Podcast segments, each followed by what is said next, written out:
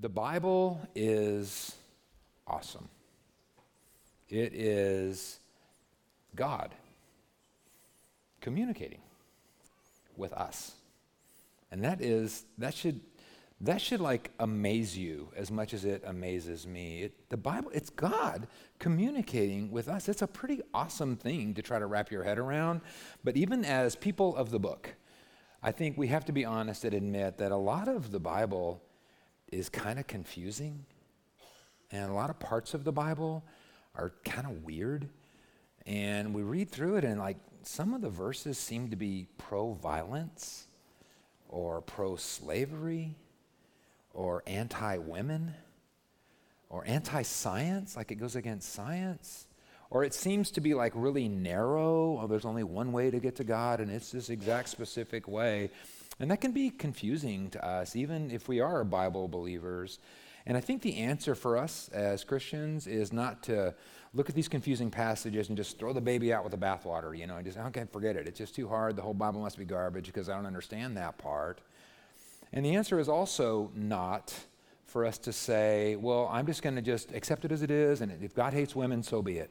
You know, then that's just the way it is. I think the answer is to really dig in and to really try to understand what the Bible is really trying to say to us and seeing if maybe with a little effort, maybe it can make more sense than we thought, even, even the hard parts. And so we're going to we're going to engage the brains that God gave us, and we're going to help each other, and we're going to look for all the help that we can get understanding this amazing book. Um, and one of the sources that we're going to be using for that help is this other really cool book called How Not to Read the Bible written by a guy named Dan Kimball.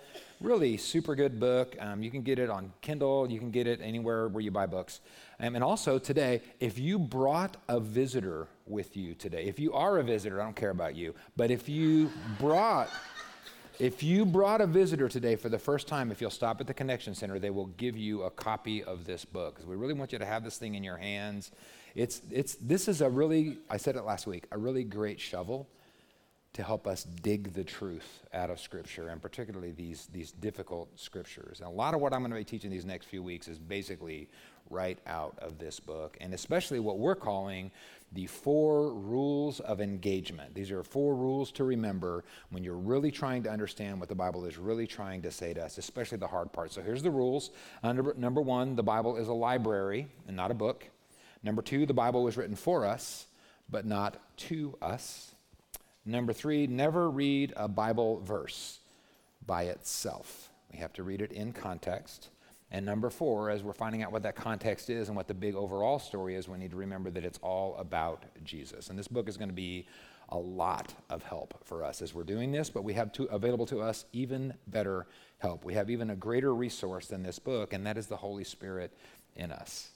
Because we really believe that the Bible is God communicating with us, and that's that's a supernatural experience. That's not just like an intellectual exercise or something that we think through, but this is a, a supernatural thing.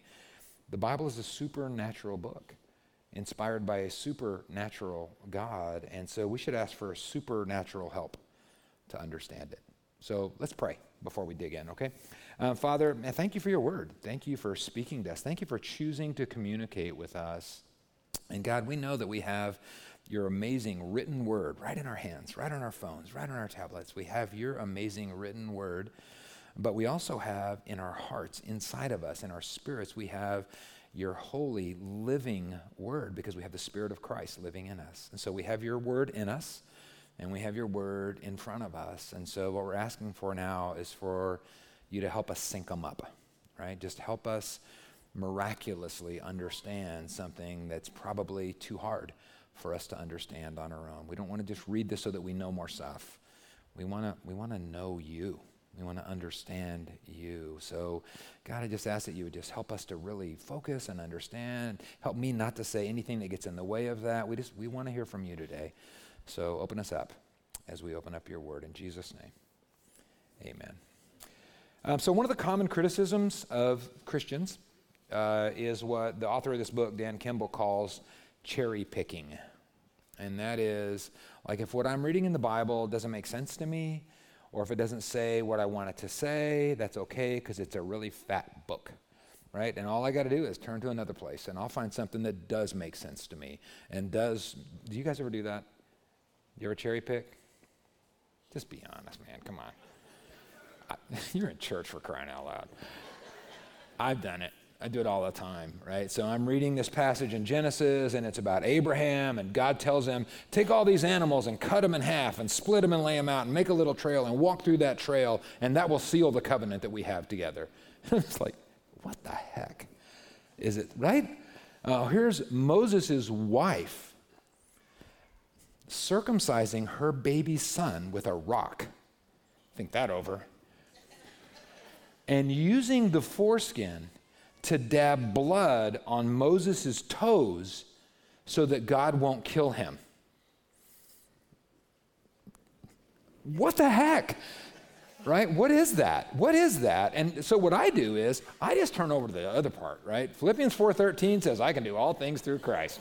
Right? Give me some of that. Nothing is impossible with God. I can read that. I can understand. Give me some Ephesians 4:32. Be kind to one another. I can understand that. And so I I do a little cherry picking, and, and, and maybe you do too, and I can see why non believers criticize the cherry picking, especially when we start cherry picking the rules.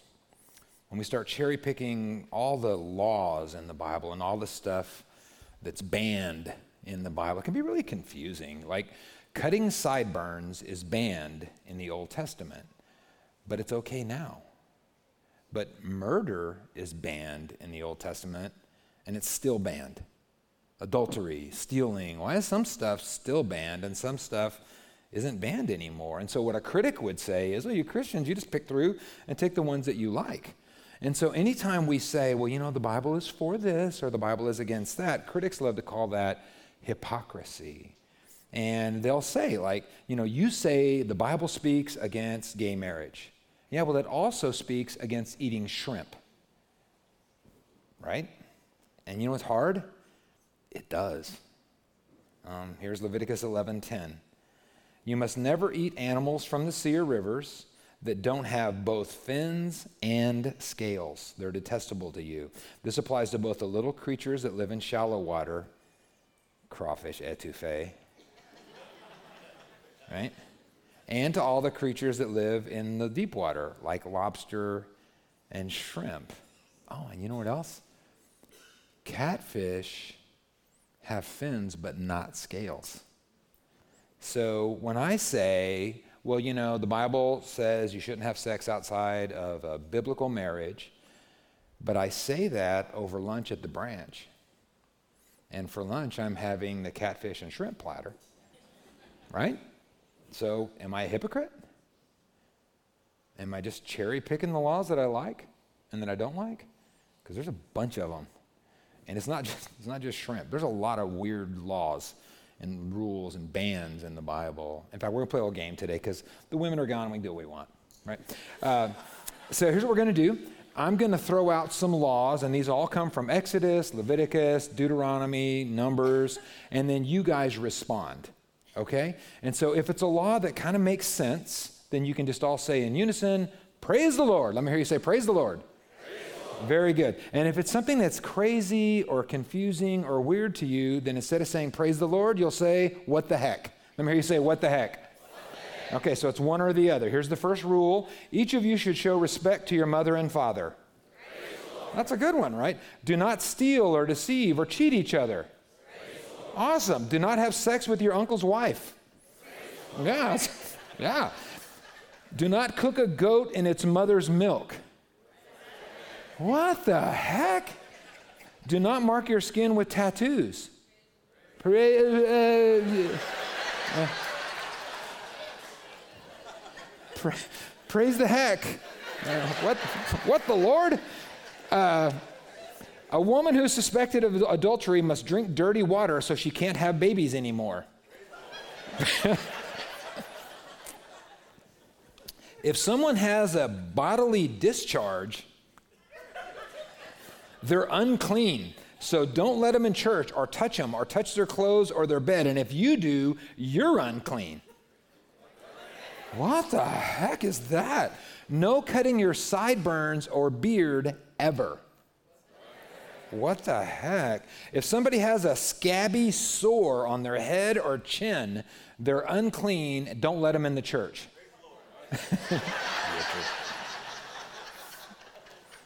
okay, this, this, is, this is for you, loudmouth. Okay, Richard, Mr. Texas gun rights over here. Here you go, Richard. Let's, let's, let's just let Richard handle this one, okay? If a thief is caught in the act of breaking into a house at night and he is struck and killed in the process, the person who killed the thief is not guilty of murder. Okay. Verse 3 But if it happens in the daylight, the one who killed the thief is guilty of murder. What the heck? That'll never fly in Texas, right? How about this? If a man and a woman are caught in an affair, they should be stoned to death. Mixed response. Okay. Uh, here's a good one. Don't bring a tree into your house and decorate it with silver and gold. Oh, Christmas tree. Oh, that's what it says. Uh, here's my favorite. And I'm going to tell you guys, you are so blessed to go to this church. I, I, I praise the Lord. This, I guarantee you, there is no other church on the planet that has ever read this same verse twice in one year. Here it comes Deuteronomy 25 11. If two Israelite men get into a fight, and the wife of one tries to rescue her husband by grabbing the testicles of the other man, you must cut off her hand. Praise the heck. I, so, in general, I think we can say, what the heck, right? I mean, how do we how do we make sense of this stuff? And here's a good rule: whenever the whenever you read a passage in the Bible and your response is "what the heck," then remember our rules of engagement. Right? The Bible's a library; it's not a book. It's 66 books. It's written by more than 40 people, and it's, it's all kinds of books law books, and history books, and poetry books, and story books. And it's written over 1,500 years in three different languages and all kinds of cultures, multiple genres like poetry and stories and discourse. I'm going to show you an illustration kind of this. Matt, can you show that picture of the bookshelf? So, um, these things that I just read from Exodus, Leviticus, Numbers, and Deuteronomy, this is showing kind of the different kinds of books in the Bible and how they're kind of grouped up. So looking at that, Exodus, Leviticus, Deuteronomy, what, is that Old Testament or New Testament? That's Old Testament. And then would you say, what, what kind of book would you say that is? It's a law, it's a law book. And so the next rule of engagement, it's written for us, but it wasn't written to us. So who were these laws written to? Yeah, they were into the Israelites. They were given to God's people. Uh, uh, they left slavery in Egypt, right? And they're to, they've been 400 years, they've been slaves in Egypt. This is all of Abraham's family, all the Jews, and they're now leaving Egypt and they're going into the promised land. They're going into Canaan, and they're going to go into this new world, this new promised land, and he's giving them rules to show them how to live a life that honors him in this new land. Rule number three you can't just grab one verse out of context. You have to see where this particular passage, all of these laws, where do they fit in the great big story? And then rule number four that story is about Jesus. And that really particularly makes sense in this because Jesus was going to come through this family, right? God was going to bring Jesus through the Jews. And so they needed to be pure and they needed to be special and they needed to be distinct and different. They, they needed to be holy. That's the word. Leviticus 19:2 says, "You must be holy because I, the Lord your God, am holy." And so he's sending them into a place where they're going to be surrounded by people that worship other gods. And these people do horrible things like temple prostitution and child sacrifice. And God wanted his people to be a light in that darkness. And he wanted those surrounding people that are living in darkness to see the light in his people and see him through them. He wanted his people to impact those people, not the other way around. He didn't want his people to be influenced by these pagan cultures that they're going to be surrounded by. So, over and over and over, God says, stay away from them and don't do the stuff that they do and don't worship their gods or you're just going to get sucked right into their fake religion. And so in Exodus, there's a few verses that kind of say the same thing. Uh, the first one says, You must not worship the gods of these nations or serve them in any way or imitate their evil practices. The next one says, You must not live in their land, or they must not live in your land, or they will cause you to sin against me. If you serve their gods, you'll be caught in the trap. You're going to get sucked into idolatry and worshiping these false gods. Uh, Exodus 34 15 says, Don't even make treaties with them. Like, don't even hang around these people. So, God wants his people to be distinct. He wants his people to be um, different. He wants his people to be called out and separate and holy. And so that kind of makes sense. That's why we have the rules, so that they can look different than the other people. But why such weird, like arbitrary rules, right?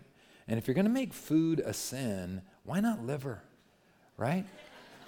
How about cauliflower? Right? Start a religion and make cauliflower a sin. Just watch them line up for that. Why? Not, not shrimp. Like, how did he decide that? If God was going to say, I'm going to separate you, this group of people, my people are going to be separate from everybody else because these little people are going to follow these little rules and they're going to not eat certain foods, what, how did he pick? How did he decide what the rules were going to, were going to be? These rules seem random, right? They seem arbitrary. They seem weird to us. But they probably didn't seem weird to the people that they were written to. Remember, this is written for us. It was not written to us. And to the people it was written to, these laws probably didn't make, they probably made more sense than they do to us. And we've talked about this before. When these laws were written, they probably did make sense to these people in this time, in this place, in this culture. And a couple months ago, we talked about some of the funny laws that we have now in the United States. Like in Kentucky, it's illegal to carry ice cream in your back pocket. In Rhode Island, it's illegal to throw pickle juice on a trolley. In Maryland, it's illegal to mistreat an oyster. In Texas, you can get married by proxy legally, just in case, like you're busy fishing and you can't make, you can't make it to the wedding.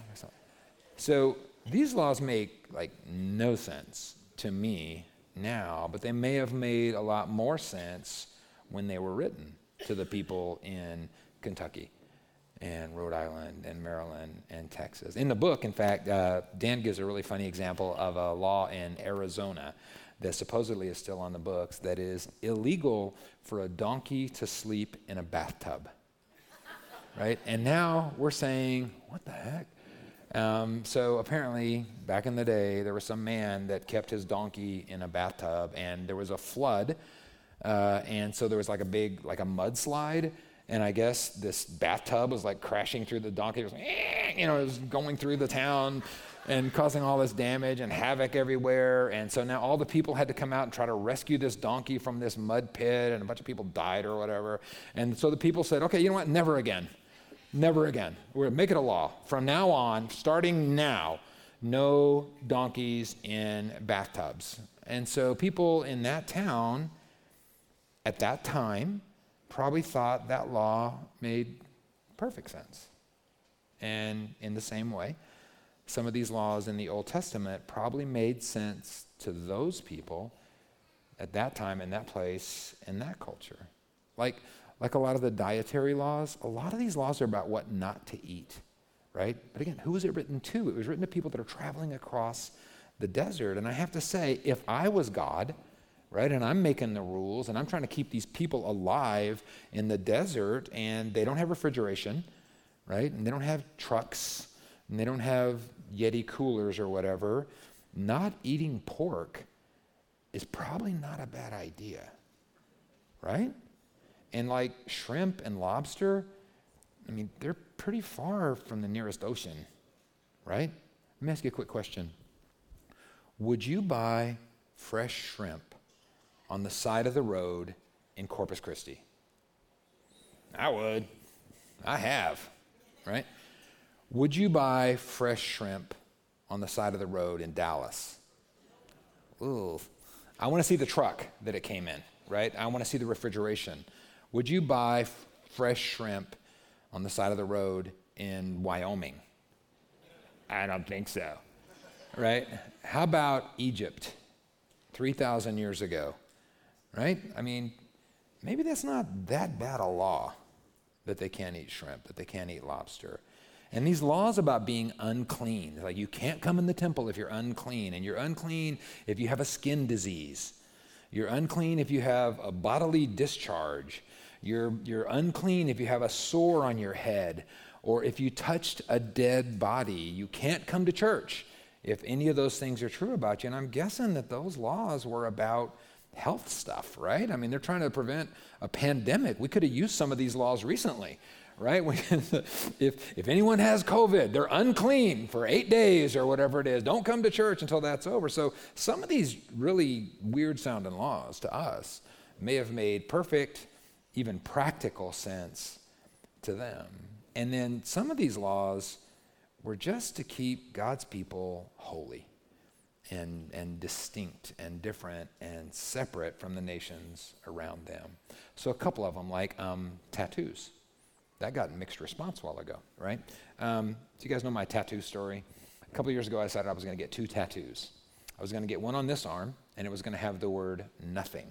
And the verse, John 15, 5, Jesus said, Apart from me, you can do nothing. And then on this arm, I was going to get Philippians 4:13 and the word everything because the Bible says that through Christ I can do everything. And these tattoos were going to be a great reminder to me that apart from Christ I can do nothing and through Christ I can do everything. I thought it was a really pretty cool idea, but I didn't do it. Instead, I got these bracelets. And you know why? It's not, it's not a religious objection, just too expensive just too expensive. And my friend Marty, who has a lot of tattoos, told me a lesson that I always try to live by. He said, A good tattoo is not cheap, and a cheap tattoo is not good. right? So I, that's what I kind of thought. Okay, here's, here's Leviticus 19:20. It says, "Do not mark your skin with tattoos." And so I always thought, well, you know, that's probably like a health deal, right? Because there probably weren't a lot of clean, safe tattoo parlors in the Near East 30, uh, 3,000 years ago. But as I'm doing a little research, it turns out that the Canaanites, the people in the area around where they were going to live, like to tattoo the names of their gods all over their bodies as an act of worship. So when he's saying to the Israelites, don't get tattoos, what he's probably saying was, look, in your culture, in your world, in your time, tattoos are a way to worship false gods. So don't do that. I told you not to imitate their practices or you will get sucked in to idolatry.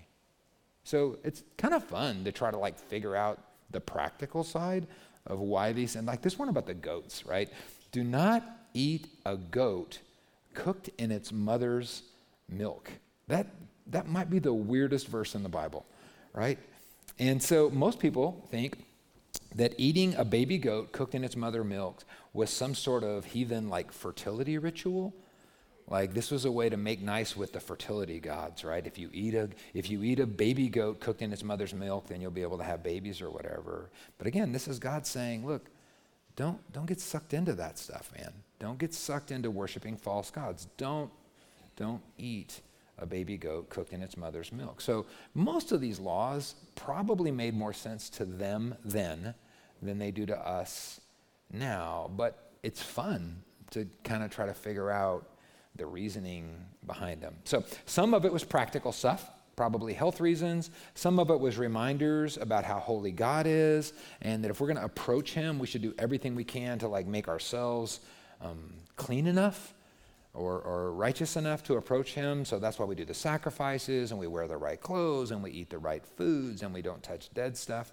Some of it was practical stuff. Some of it was reminders about how holy God is, and then some of it was just to separate God's people just to make them different, to make them distinct, so to make God's people and, and their worship of the true God different than the surrounding nations and their worship of false gods. There's a lot about that, right? A lot of this is about separation. In fact, there's a lot of verses, a lot of really weird laws about not mixing stuff together.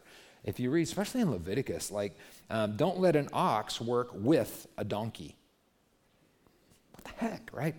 Why? Why? Why? Don't weave a wool and linen together to make your clothes. Don't mix them. Don't mix an ox and a donkey. Don't mix linen and wool. Um, don't mix breeds of cattle together. Don't plant two different crops together. Don't eat beef and chicken fajitas together. right? I made that one. Um, and that, all the, what is that? That seems weird to me, right? All this stuff. But you know what I think it was? I think that was like an illustration for them. I think that was like a reminder for them not to commingle themselves, for them not to be mixed in and tangled up with the heathen nations around them. They were supposed to be separate. They were supposed to be called out. They were supposed to be set apart. They were supposed to be distinct. They were supposed to be holy. So it's fun to look at these laws. They make no sense to us in our time and realize these are Old Testament laws. So they're written for us, but they're not written to us. They're for us. They're for us because we can learn from them. I mean, the important big picture lesson, you know, yeah, as God's people, we need to be distinct and different and separate and called out and holy so that people can see Jesus in us and not the other way around. And so that we, we shouldn't just blend into our world and live like pagans. But does that necessarily mean we shouldn't eat shrimp? No. That Old Testament law was written for us, but not to us. And we talked about this really several weeks ago. Remember, we gave away bacon at the door? We were talking about the law. Are we still under the law? And we passed out bacon at the door, and that helped us remember that message about the law. And then, I mean, what a great church, right? Praise Jesus. A couple of weeks ago, we passed out jelly donuts to help us remember our message about sanctification. What a great church. And I know some of you are wondering if we're going to be passing out grilled bacon wrapped cheese stuffed shrimp brochettes today. Guess what? Today, as you leave, that is not going to happen. Uh, just too expensive. So look at the picture, use your imagination. All right. So, should we follow the Old Testament laws? And if so, which one should we follow? And are we hypocrites if we ask people to follow some of the laws, but we don't follow all of the laws? And again, remember the rules here. These laws are one part of a whole library of books that were originally written for us, but not to us. We got to read them in context and how this all fits into the one big story that's going to eventually lead us to Jesus. All of these laws, all these sacrifices, all these processes is part of the story. And that story is all about Jesus. And, and this is the key. This is the key to understand, because people have asked for generations, right? Well, which laws do we have to still keep? And which ones don't apply anymore? And the key is understanding this is all part of one story, and that story that le- leads us to Jesus. So a lot of these laws in the Old Testament were about this system of sacrifices. So the priest in the temple or in the tabernacle would kill a sheep or kill a goat, uh, and that would cover the sins of God's people, and that would make them clean enough, and that would make them pure enough to approach God. And part of that system were all these rules about keeping ceremonial, ceremonially clean. If you weren't clean, then you couldn't go into the temple. So you couldn't be part of that if you had eaten the wrong foods, or if you had worn the wrong clothes, or if you had a scab on your head, or if you touched a dead pig. And all of those things meant you were unclean and you couldn't go into the temple. And that law, all of those laws, were like beating into the heads on our own. We are not pure enough to approach God. Because all of us have a scab on our head, right? All of us have broken one of these laws. And this whole idea of, of being made pure enough so that we can approach God is leading us in the story to the coming of Jesus. That's, that's why it's in there. It's getting us ready. That we're, we're in this part of the story right now, but this story is going to lead us to Jesus. So, all this stuff about getting clean enough, being pure enough, being righteous enough so that you can approach God, that's, that's, that's how they were doing it. That's getting us ready for the really big, important thing that Jesus was going to come and he was going to be a better priest and he was going to be a better temple and he was going to be a perfect final sacrifice. And he was going to make us pure and he was going to make us holy permanently. so that we didn't need blood or altars or the laws anymore. In Matthew 5 17, Jesus said, He didn't come to abolish the law, He didn't come to take the law away. He came to fulfill the law. Uh, in Hebrews 10 19, it says, we don't have to do that stuff anymore. We don't have to make ourselves clean enough to approach God because Jesus gave us a new way to become clean enough to approach God, a better way to be sanctified and holy and good enough. So the ceremonial laws about purifying yourself with the right food and the right clothes, they're not, they're not necessary anymore. In Mark 7:19, Jesus actually says that now all food is acceptable. Praise Jesus. Right? All food is now acceptable. And he kind not just that law, he kind of if you think about the stories you've read about Jesus, he kind of thumbed his nose at lots of those Old Testament cleanliness laws. Like he touched people with skin diseases. You can't do that. He touched dead people. You can't do that. He worked on the Sabbath. You can't do that. That's Jesus saying, look, you don't need your diet or your clothes or your sacrifices or all these laws to make you holy and clean and pure enough to approach God because I took care of all that for you. I haven't come to get rid of the law. I haven't come to, get, to, to abolish the law. I've come to fulfill the law. The law is fulfilled in me. So the ceremonial laws are no longer necessary to make us clean enough and righteous enough and holy enough and pure enough to approach God. But the basic moral laws about what's right and what's wrong that are taught in the law, well, those things are still in effect. Like loving your neighbor as yourself. We all know Jesus said that, right? But when Jesus said that, he was quoting Leviticus. You see what he's doing there? He's saying, yeah, that, that one still counts. Right? That one still counts. So all of these moral laws, like loving your neighbors yourself and taking care of poor people and sexual purity and no stealing and no murder and your commitment to family, those are still in effect because those reflect the character of God. And God created us to be his image. And that's why lots of the moral laws are repeated again in the New Testament. In fact, in this book, um, Dan Kimball uses a great quote from Tim Keller. And I'm telling you, as your pastor, don't ever read or watch videos from Tim Keller because he is so much smarter than me. You're going to be so disappointed when you come to church the following week. Look at this great quote. He says, The coming of Christ changed how we worship, but not how we live.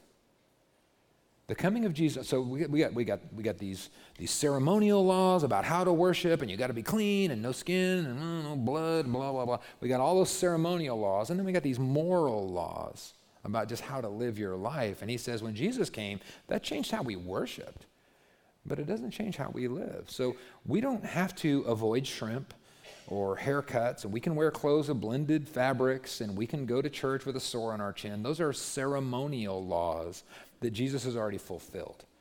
But sexual sin is still sin. And disregarding the poor is still sin. And stealing and murder is still sin. And we're still, we're still commanded to love our neighbor as ourselves. The coming of Christ changed the way we worship, but not how we live. So here's a sidebar. What about the punishments? Right? Because you've read, I mean, it's pretty rough, right?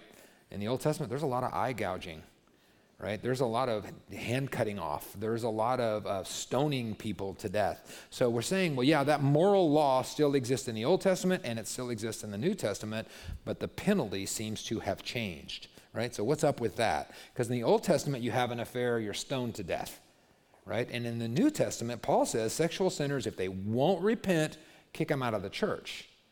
Well, I mean, that's a different penalty, right? that's a different penalty. So why the penalty change? Let me just ask you this question. If someone commits adultery, should they be stoned to death? Depends on who you ask, right? if you're the victim of that, you probably say, yeah, I'd say stone them. I mean, it's what the heck. Uh, so remember, rule number two, right? This is written for us. So that law that says don't commit adultery is written, it's written for us. So listen, don't commit adultery okay? Um, but it's not written to us. It was written to a specific people in a specific time, in a specific place, and those people were living in a theocracy, right? God's people 3,000 years ago, 4,000 years ago, God's people were living in a theocracy. They were a nation, right? They were a state. So breaking God's laws were punishable by the state. It was like civil. It was like it's criminal offense, right? So, for example, if you blaspheme God, so you trash talk God, then you, you go to court. And if you're found guilty, um, you're going to go to jail or you're going to be stoned to death or something. It's, it's, it's, it's, it's criminal. It's a criminal offense because it's a, it's a theocracy. So the government is executing the sentence. But in the New Testament, the gospel is not just for one nation. It's not just for one, one people. It's not, just, not, it's not just for one state. It's for everybody. The gospel is no longer just a single nation. It's a worldwide church, uh, and, and it covers lots of different countries and lots of different governments and lots of different people. So the New Testament church handles unrepentant sin now by exhortation, right? Not by criminal charges. Now we handle it by encouraging people to change. And if they just don't, if they just won't, if somebody says, well, I'm going to commit adultery and there's nothing you can do about it, then they might get kicked out of the church. But they're not going to be stoned to death. So the death that really threatens them is eternal death, right? It's separation from God. And that punishment can only be stopped by the grace and mercy and forgiveness that we have in Jesus. So you guys doing okay? We're going to find out. We're going to take a test. Okay? I'm going to give you two questions. If everybody passes, we'll dismiss. If not, I mean, we're going all the way back, okay? So focus on your answers. Question number one Are we still under the ceremonial laws about being made pure by what we wear, what we eat, not touching dead stuff, having bodily discharges or scabs on our head? Are we still under the ceremonial law?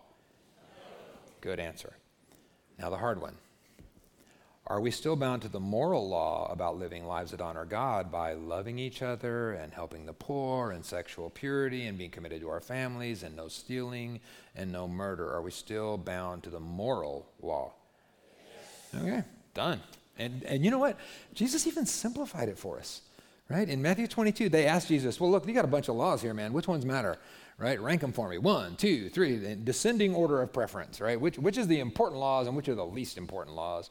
Jesus has a great answer. This is Matthew 22, 37. Jesus said, You must love the Lord your God with all your heart, all your soul, all your mind. This is the first and greatest commandment. And the second is equally important love your neighbor as yourself. I love this verse. The entire law and all the demands of the prophets are based on these two commandments we can fulfill every rule that matters to Jesus if we really love and trust God with everything that we have and we really love each other like He loves us. Amen? Okay, let's pray. God, thank you for your word and thank you for helping us um, supernaturally to see that your word matters, that it's you communicating with us, and it's an opportunity for us to know you more and experience you in a more, more profound way. Lord, thank you for your word. Thank you for this book that Dan Kimball wrote. It's helping us to dig the truth out of Scripture. And I just ask that as we move forward with this thing, even if we're talking about controversial stuff or really difficult stuff or hard stuff, that you'll just cover us with your unity and your grace and your kindness and your mercy and your love. And you'll just give us discernment and wisdom so that we can really understand what your word is really trying to say to us. In Jesus' name, amen. Okay, super quick. If you're visiting with us, man, if it's your first time especially, I would just love to talk to you. If you'll go back, we got a little kiosk back there, and if you'll stop at the first timers booth and fill out a card, then I'll just give you a call this week or a text or something. Just take a second. I'd just love to say thanks for coming to church. If you brought someone to church today for their first time, if you go back there, they will give you a free book. God bless you guys. Have a great week.